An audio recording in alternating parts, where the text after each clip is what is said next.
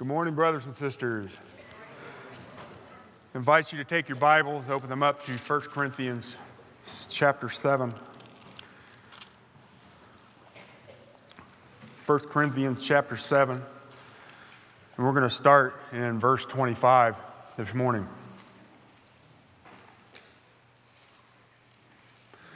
First Corinthians chapter 7, starting in verse 25.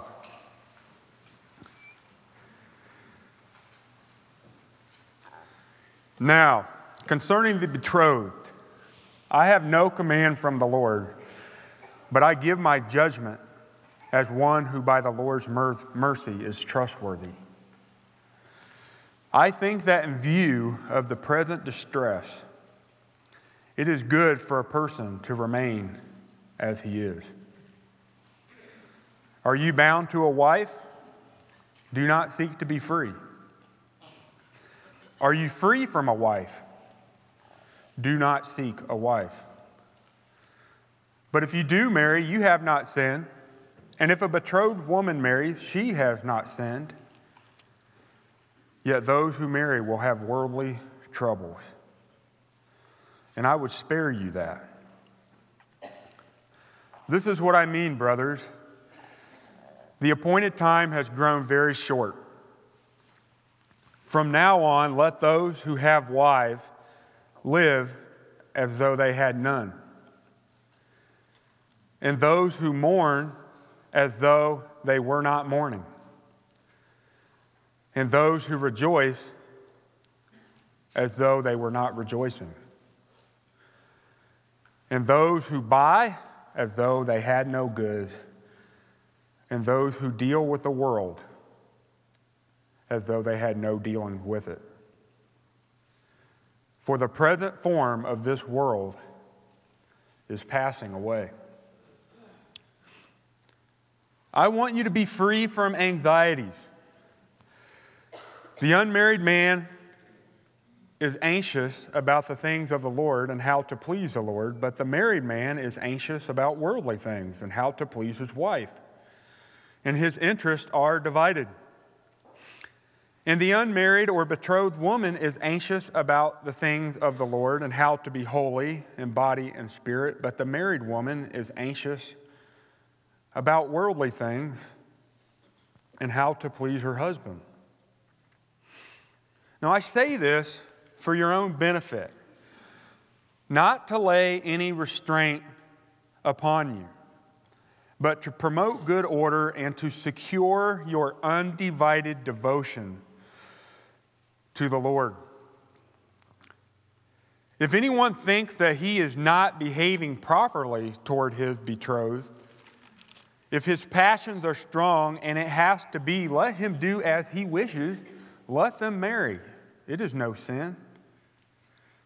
But whoever is firmly established in his heart, being under no necessity, but having his desire under control, and has determined this in his heart to keep her as his betrothed, he will do well.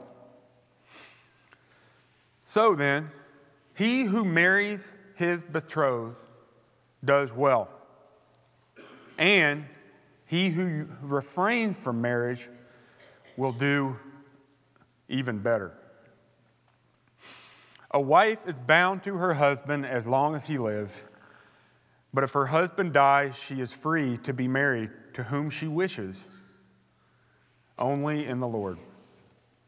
Yet, in my judgment, she is happier if she remains as she is. And I think that I too have the Spirit of God. Let's pray together. Lord, we come before you this morning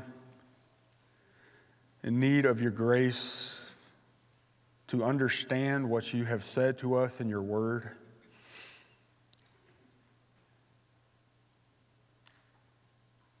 We pray that our hearts would be open to the scriptures this morning. That you would change us, that you would make us more like Jesus Christ through the preaching of scripture.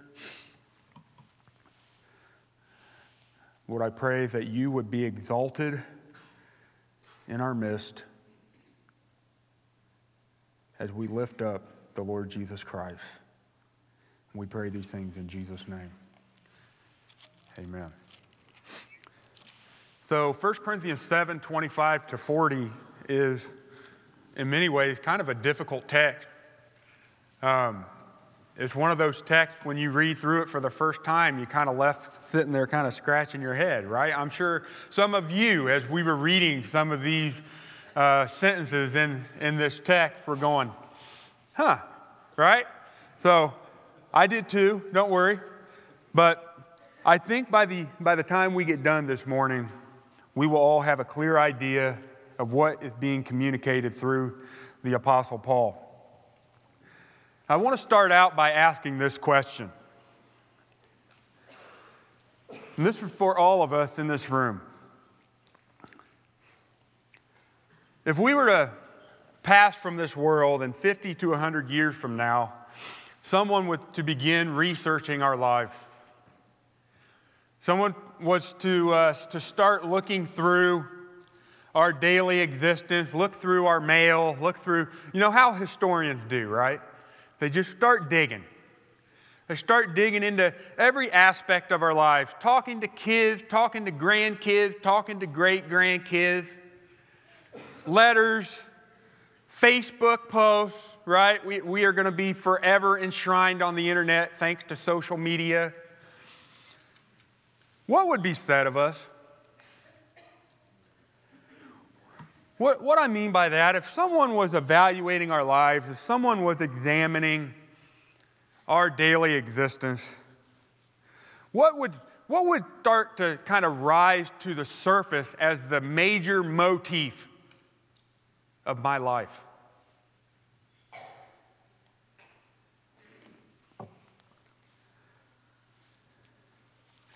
If the biographer was combing through everything, combing through the letters, combing through uh, the things that we did, combing through all our pictures and, and records of what we've done with our lives and places we've went. Looked at our bank accounts, talked to our families. Would that person come to this conclusion? Wow, this individual was devoted to God.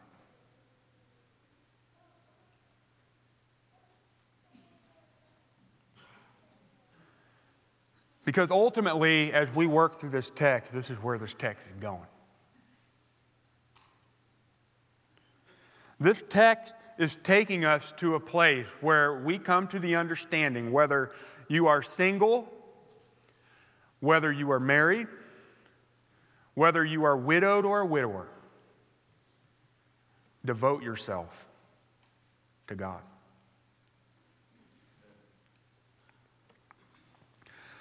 Over the past few weeks, we've been working through 1 Corinthians, and, and Paul's been addressing wisdom and all kinds of issues wisdom and, and how we approach church leaders and pastors. They had, they had people in Corinth who were picking guys. You know, I, I follow Apollos, I, I follow Cephas, I, I follow Paul, I follow Christ. And this is all worldly wisdom.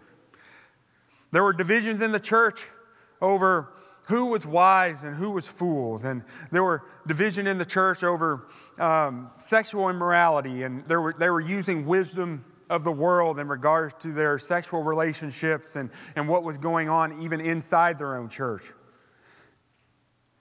In the past couple weeks, we talked about lawsuits in the, in the congregation where, where worldly wisdom was coming into the fold of the people of God. And the people of God were taking each other to civil courts in arguments and civil disputes. And Paul's like, Have you not been defeated already?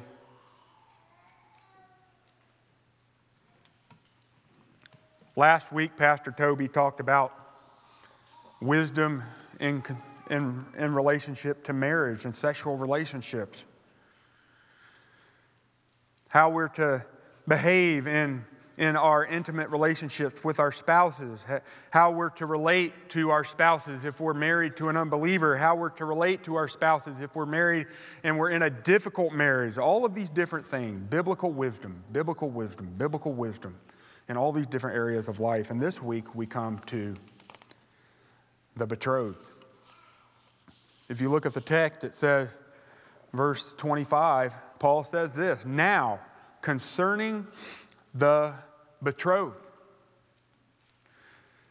So he had received a letter from Corinth and he started addressing some of the issues in, in the beginning of chapter 7, where he says, Now concerning the matters about which you wrote, and he goes into all the marriage issues.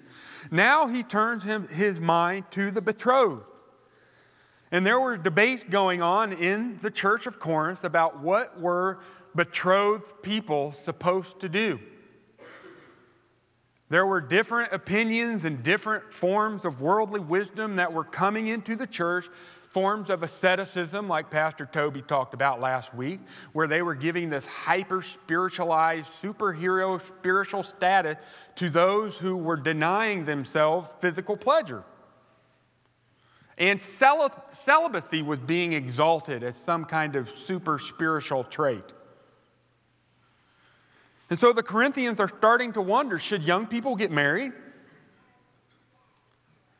Should those who are of marriable age tie the knot? Or should we all just remain single and be celibate for the rest of our lives?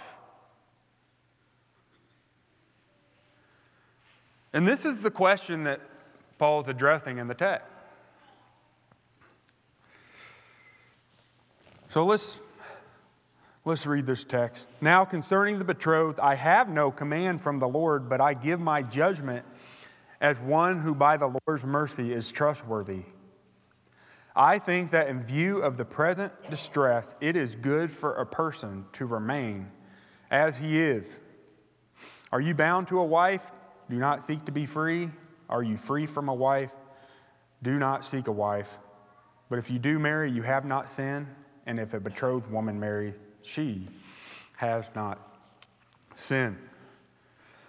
Paul here in the text says, I have no command from the Lord. What he's saying is, is that Jesus, in his earthly life, never spoke directly to this issue like the issue that we discussed last week.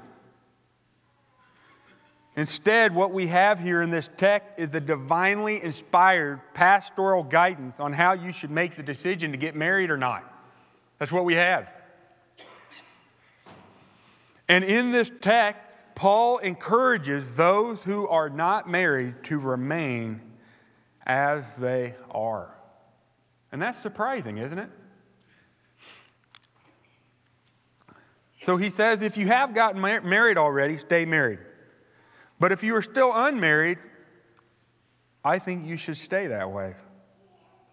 However, he makes the concession if you do marry, you don't sin.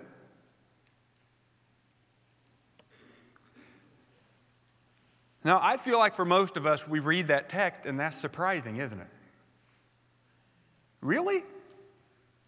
Are you really telling Christians that it's better for you not to get married? Well, let's look at the reasons for a minute. Paul's reasons. The first thing I want to say is that there's one thing that is not a reason. The Apostle Paul is not anti marriage. Right? We know this. He, he, the Apostle Paul is the one that wrote Ephesians 5. Wives, submit to your own husbands as to the Lord. For the husband is the head of the wife, even as Christ is the head of the church, his body, and is himself as Savior. Now, as the church submits to Christ, so also wives should submit in everything to their husband. Husbands, love your wives as Christ loved the church and gave himself up for her, that he might sanctify her, having cleansed her by the washing of water with the word, so that he might present the church to himself in splendor, without spot or wrinkle or any such thing, that she might be holy, without blemish. In the same way, husbands should love their wives as their own bodies. He who loves his wife loves himself. For no one ever hated his own flesh, but nourishes and cherishes it, just as Christ does the church, because we are members of his body. Then the Apostle Paul quotes Genesis 2 Therefore, a man shall leave his father and mother and hold fast to his wife, and the two shall become one flesh. This mystery is profound. I am saying that it refers to Christ and the church. So Paul recognizes the beauty of marriage, that, that marriage is a picture of Christ and his church. However, let each one of you love his wife as himself, and let the wife see that she respects her husband. Moses says in Genesis 2 that it is not good for a man to be alone, and I will make a helper fit for him. So God creates Eve, brings Eve to Adam, and Adam says, This at last is bone of my bones and flesh of my flesh. She shall be called woman because she was taken out of man. Therefore, a man shall leave his father and his mother and hold fast to his wife, and they shall become one flesh. Why do I say all this? Because scripturally, marriage is a beautiful thing. Marriage is a gift from God. Marriage is the pattern of life that God intended for his people. Yet, here we have Paul saying, I prefer you remain single.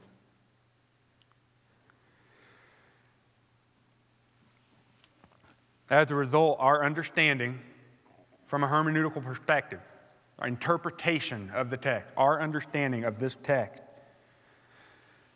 must be consistent with the full counsel of God.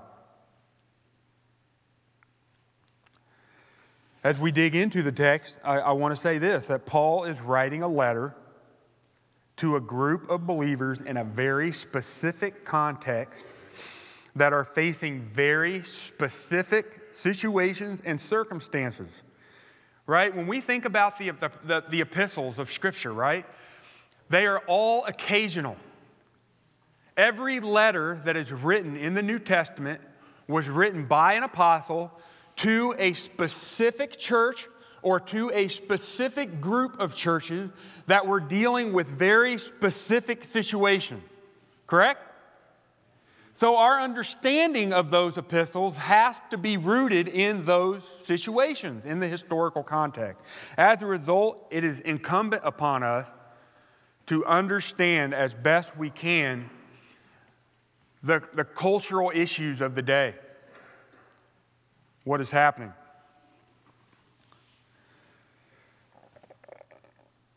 So, here's reason number one. The first reason that Paul gives for this advice for a person to remain as he is is found in verse 28. Verse 28, where he says, Those who marry will have worldly trouble, and I would spare you that. So, why is Paul telling betrothed people in Corinth in the first century that it is better for them to remain as they are? Because if they get married, they will have worldly troubles. In the heart of Paul, as their father in the faith, is to spare them that. Is to spare them that difficulty. What are worldly troubles? The idea of troubles here is from the word thlipsis, and what it means is that there, the, there are outward pressures and, and the idea of being pressed together, being squeezed that those who marry will be squeezed and pressed and, and pressurized, like stressed upon, right? Like there's, an, there's a, a stress that comes with marriage that single people do not experience.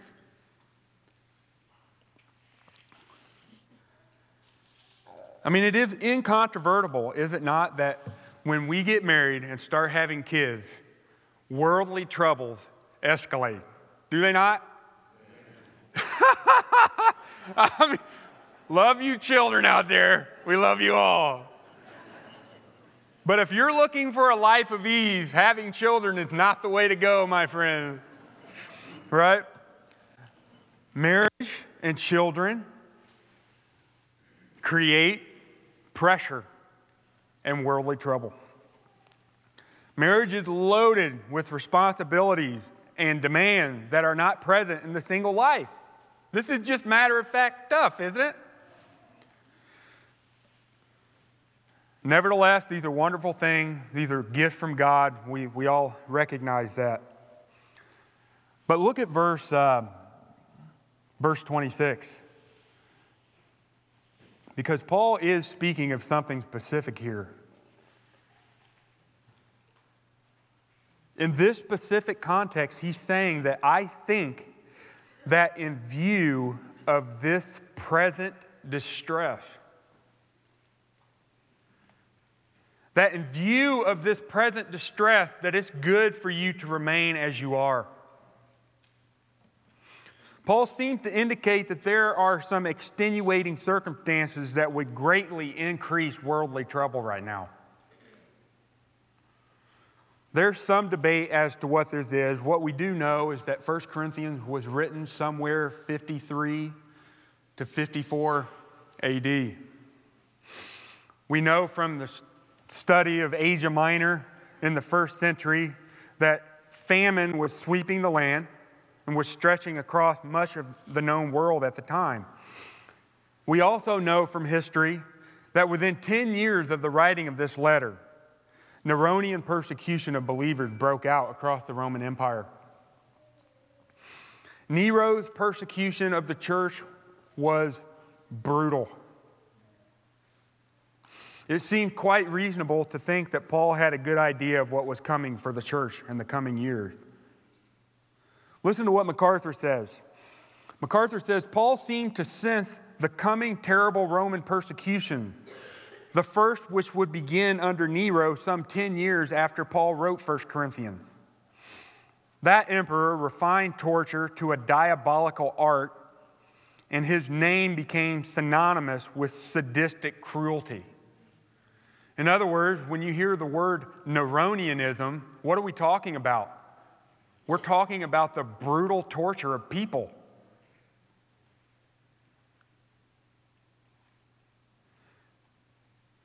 Nero had Christians sewn up in animal skins and thrown before wild dogs to be torn apart and tied and eaten. Other believers were dressed in clothes soaked in wax and tied to trees and set on fire to become human candles for his garden. In fact, one of the first accounts of martyrdom that we read in Foxe's Book of the Martyr is, is Erastus, who was the treasurer in Corinth.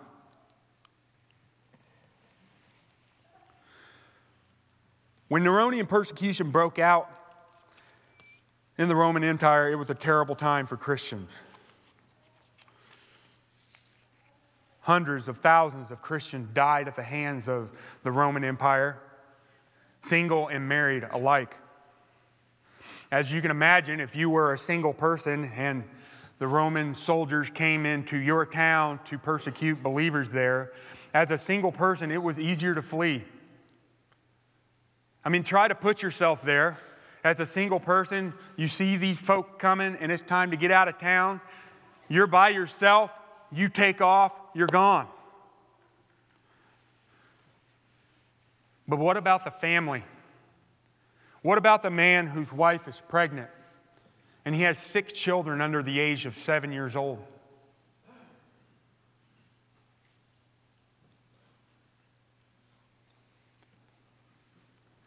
See where he's going with that?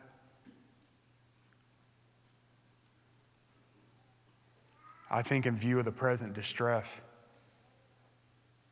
it would be good for you to remain as you are.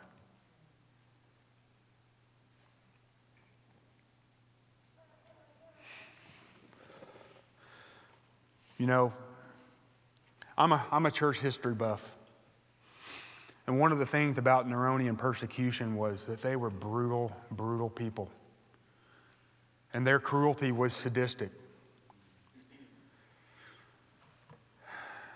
And there were times when the, the Roman persecutors would take wives and children and make them watch the torture of their fathers and their husbands.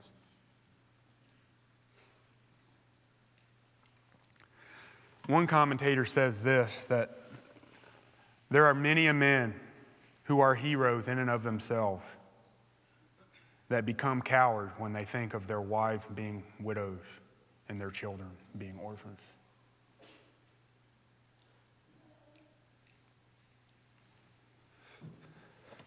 See, Paul tells us that he knows the appointed time has grown very short. Look at the end of verse 31. This present form of this world is, is passing away.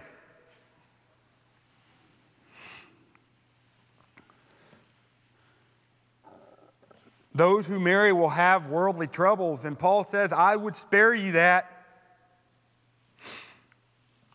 This is what I mean, brothers. Verse 29 The appointed time has grown very short. From now on, let those who have wives live as though they had none, and those who mourn as though they were not mourning, and those who rejoice as though they were not rejoicing, and those who buy as though they had no goods, and those who deal with the world as, as, as though they had no dealing with it. How are we to understand that? Paul has just said, Let those who have wives live as though they had none.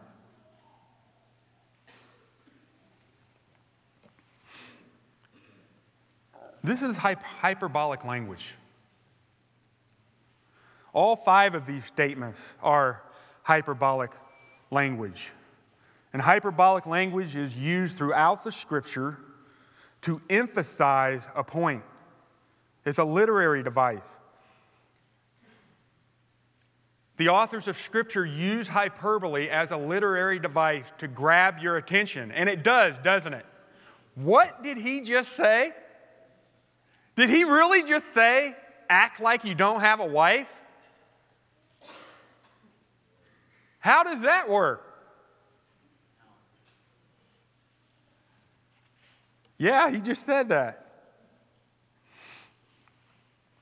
How do we know something is uh, hyperbolic language? Well, one, one principle you can use is this if the statement that you're reading directly conflicts with something that is taught in the, the rest of Scripture, then they're using hyperbole. Right? The Scripture clearly teaches husbands, love your wife. Christ loved the church. Another example of this is what Jesus does in Luke chapter 14. He uses hyperbole. He says, If anyone comes to me and does not hate his own father, and hate his own mother, and hate his wife, and hate his children, and hate his brothers and sisters, yes, even hate his own life, he cannot be my disciple. Is Jesus teaching us to hate our wives? To hate our parents, to hate our brothers and sisters. No. He's making a point. Matthew 10 gives us the literal sense whoever loves father and or mother more than me is not worthy of me. You see that? And whoever loves son or daughter more than me is not worthy of me. That's what he's really saying. And the text that we're reading this morning is saying the exact same thing. Paul is saying, listen, our wife, our marriage, as beautiful and as wonderful as it is, is temporary.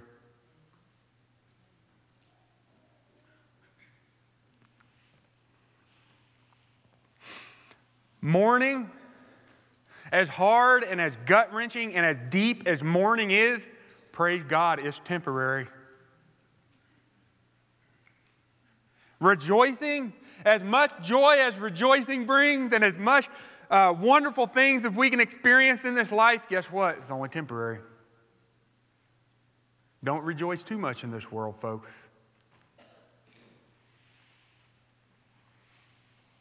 Worldly goods and possessions, they're blessings from God, but guess what? Moth and rust destroy.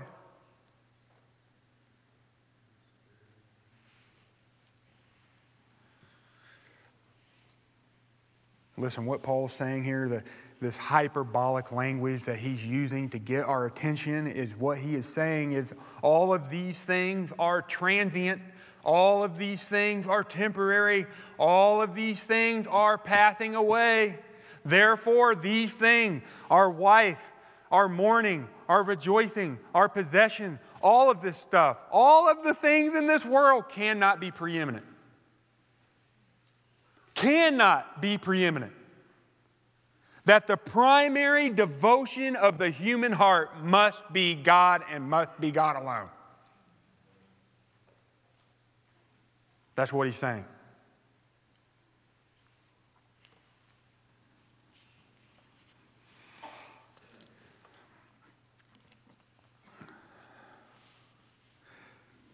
You know, as we think about devotion to our wives, right, right, men? What makes a husband the best husband possible?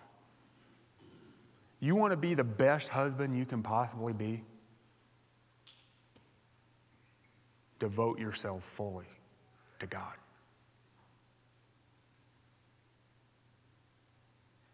You want to be the best wife you can possibly be?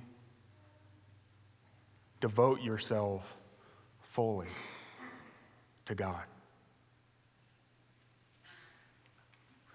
Our devotion, brothers and sisters, this is so important. Our devotion to God must, absolutely must supersede our devotion to anything else.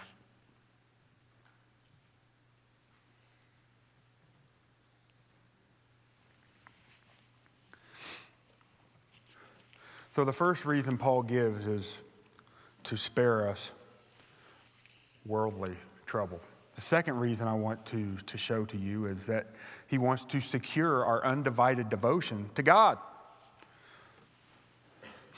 He wants to secure our undivided devotion to God. Look at verse 32 with me. Paul says, I want you to be free from anxiety. The unmarried man is is anxious about the things of the Lord and how to please the Lord. But the married man is anxious about worldly things and how to please his wife, and his interests are divided.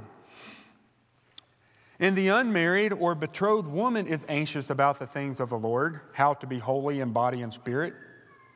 But the married woman is anxious about worldly things and how to please her husband.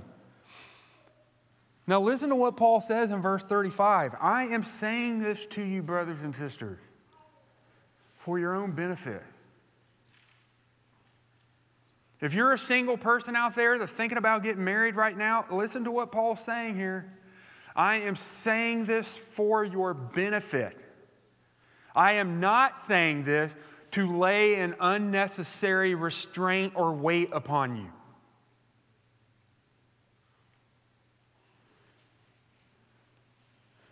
I am saying this for your benefit. Not to lay any restraint upon you, but to promote good order, and here it is to secure. This is his motive. I want to secure your undivided devotion to God. Here's the reality it is easier for a single person to live their life in single minded devotion to the Lord. You know, when I first became a Christian at 19 years old, I read my entire Bible in eight days. In eight days. How did I do that? I didn't have any bills, right? I didn't have any responsibilities. Mom and dad were feeding me. It was great, right? I went in my bedroom, opened my Bible, and started reading, and then went to bed later that night. Eight days. Now I'm lucky to get through three verses before I have a little pinky poking me right here in this eye. All right? This is the reality of life. It's the reality of life.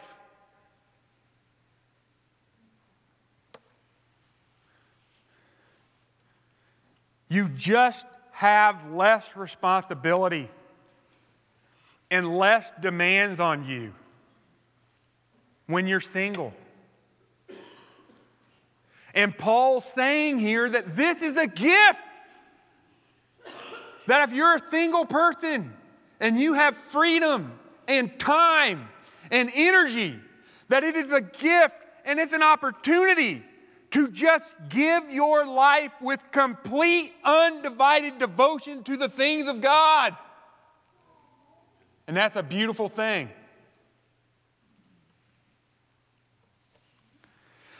However, being single does not mean that you're devoted, right?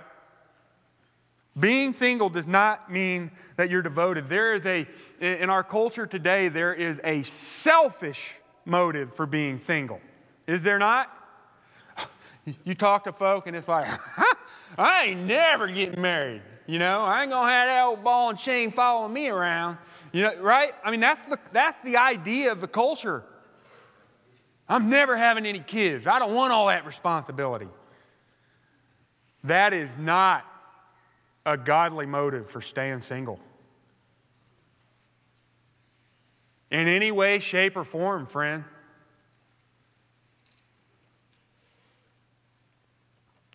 What Paul's talking about here, what he is, is lifting up here, is the person who chooses to stay single in order to devote themselves wholly and completely in service to God.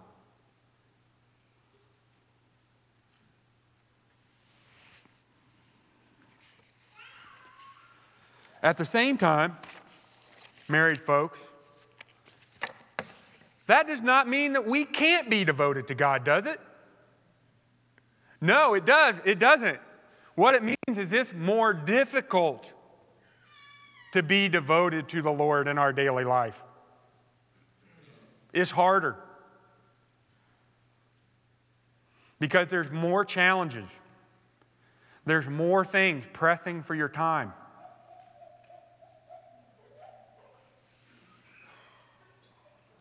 Nevertheless, married folks have the obligation just like singles, to devote their life to the Lord as well. Amen? Amen. But it's more challenging.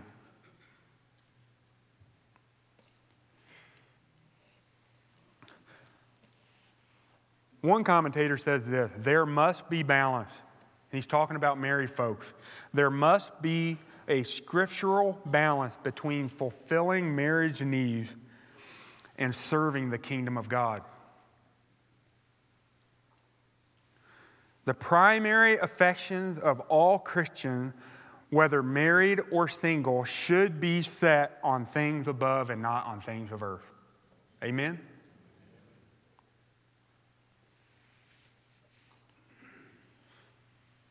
Here's the issue uh, for the married folks in the room. Here's the issue it is very easy for things that are good, things that are right in marriage to take the wrong place in the heart, to take the throne.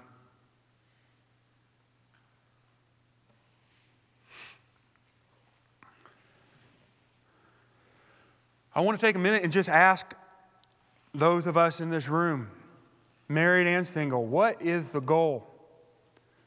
If you're married, what is the goal of your marriage? What are you trying to accomplish as a couple? Has this even been a topic of discussion lately? Where are we going? Why are the two of us together? Why has God brought the two of us together and made us one?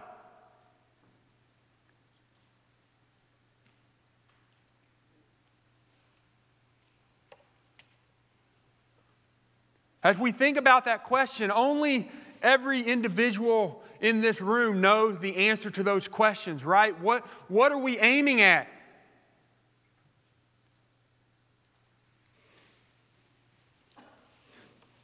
Husbands and wives, are the two of you together aiming at things that glorify God?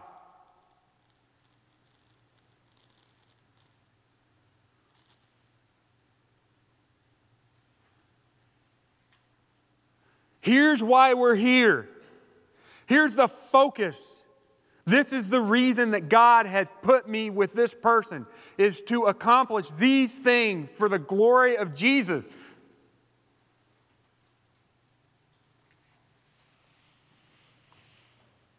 Or are we just working toward temporary things? Are we just looking forward to the next trip, the next thing we're going to put in our house, the, the next vehicle we're going to buy, the next toy we're going to get. I don't know.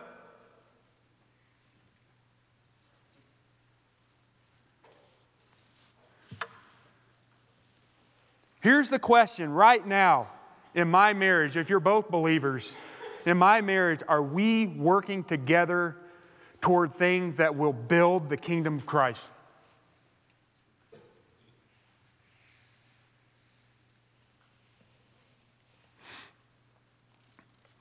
Single folks, what are you doing with your singleness? Are you taking advantage of this season of life where you have more time? I know you don't believe it. I remember being single and thinking, oh man, I've got college classes. Oh man, I got to work 12 hours a week, right? I remember being that person. How am I ever going to do it? And I look back at that person and I just laugh. right? What are we doing with our time?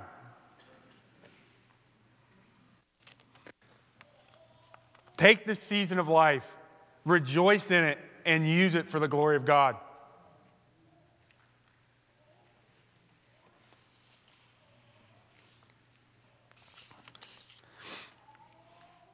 All right, let's look at Paul's pastoral counsel for a minute.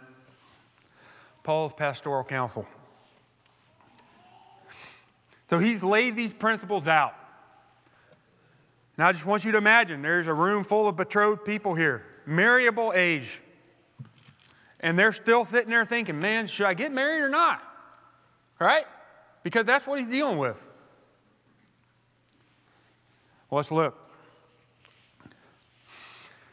Paul says this if anyone thinks that he is not behaving properly toward his betrothed,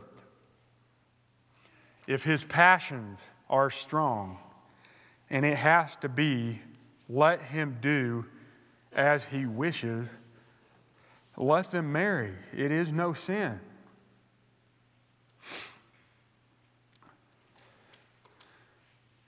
The idea of not behaving properly Uh, you're convinced that staying unmarried is not the right thing to do. You may feel that you're harming the other person, or the other person is, is not happy with that arrangement. You know, you, you have someone that you're betrothed to, and she longs to be married to you. That plays a part in this decision.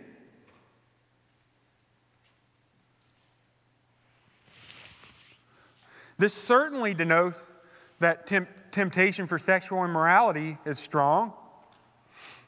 Passions are strong, is the second thing. He has strong desire for his betrothed, which is perfectly normal. And Paul's saying, listen, if you, were, if you are looking at this situation, you're saying this is not the right thing for me not to get married.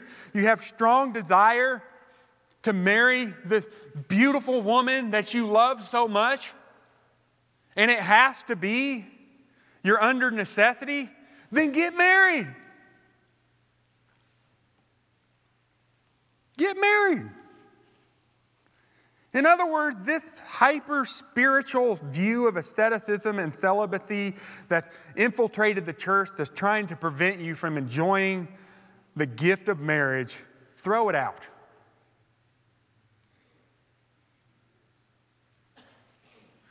Singleness is not a gift that we all have, amen? Uh huh. Get married. That phrase there, it has to be, has to do with necessity. There, there are, imagine this situation. You're, you're a man, you're betrothed to a woman, and she is alone. She has no family, her parents are gone, and you don't marry her, she's destitute. Paul's saying, marry that woman and love her and take care of her. Right? And it's a beautiful thing. And it honors God. But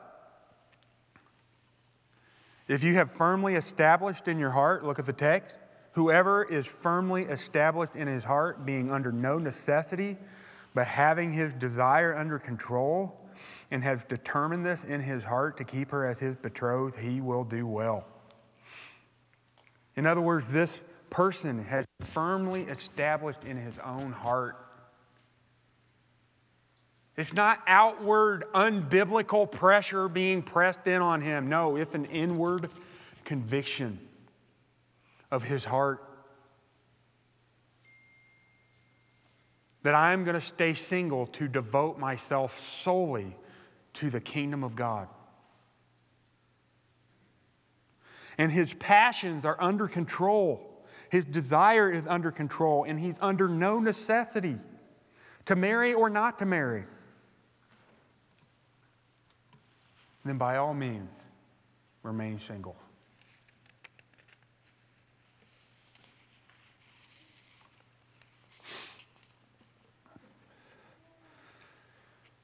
You know, we worship a God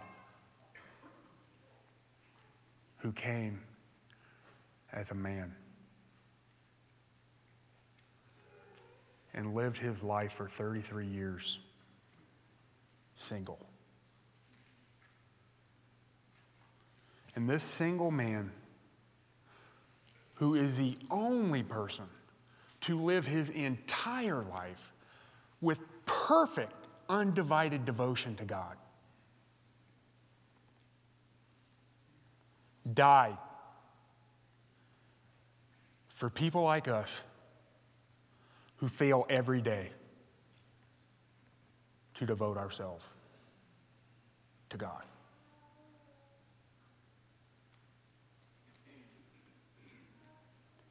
And not only that, if we were to trace the line of Gray Road Baptist Church all the way to the beginning, I have a hunch that the Apostle Paul is in there somewhere.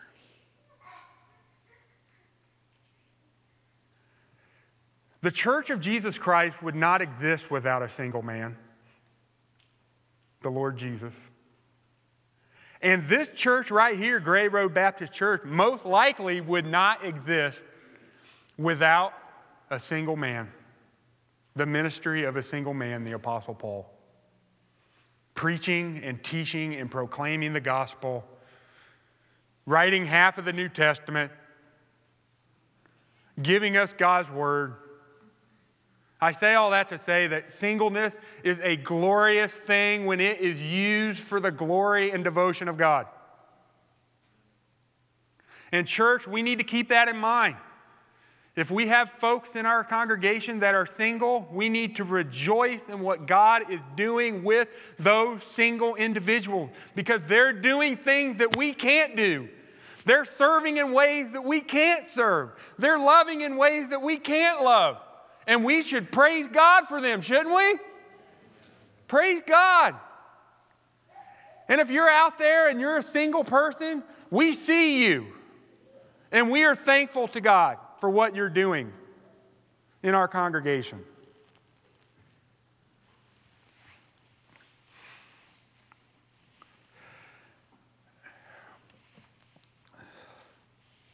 Paul finishes up this section of Scripture with verse 39 and 40. A wife is bound to her husband as long as he lives. But if her husband dies, she is free to be married to whom she wishes, only that they be in the Lord. Now, Paul says this In my judgment, she is happier if she remains as she is. Now, why does he say that?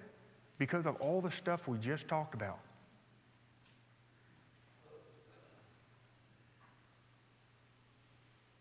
And I think that I too have the Spirit of God.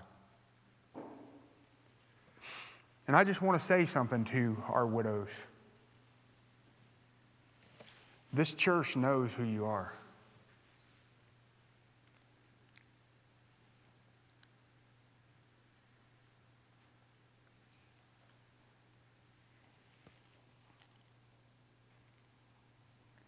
And we mourn with you.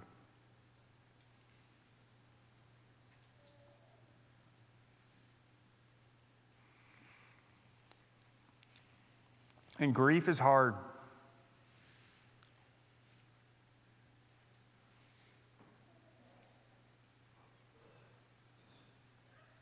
It's really hard.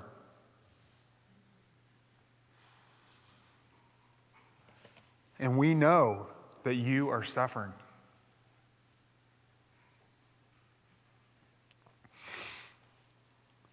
But I want to encourage you, just as Paul has said in this text, let those who mourn live as though they are not mourning. What's he saying? Is that Jesus is better and He is greater.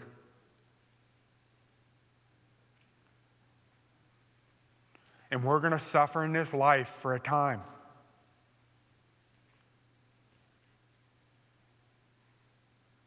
For a season.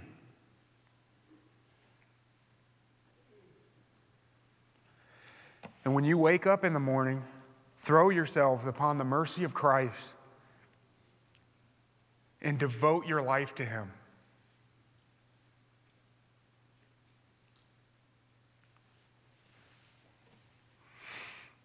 Serve Jesus with everything you have, even in your grief. And I can promise you this as we serve Jesus in our grief, as we honor him while we mourn, he will bring joy.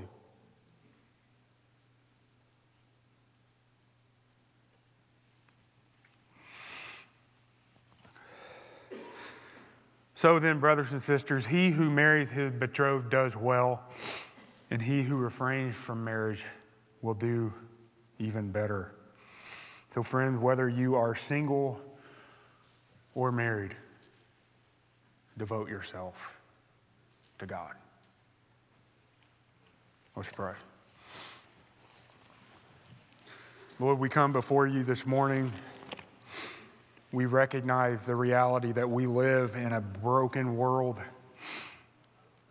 We live in a world where things don't always go our way and things are hard.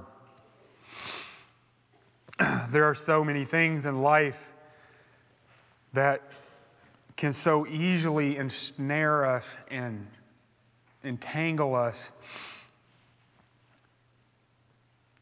And we ask for your help we ask for your grace, Lord, that we would live lives of devotion. That you would use us for your glory. Lord, that you would help us repent where we need to repent and that you would encourage us and where we are doing well.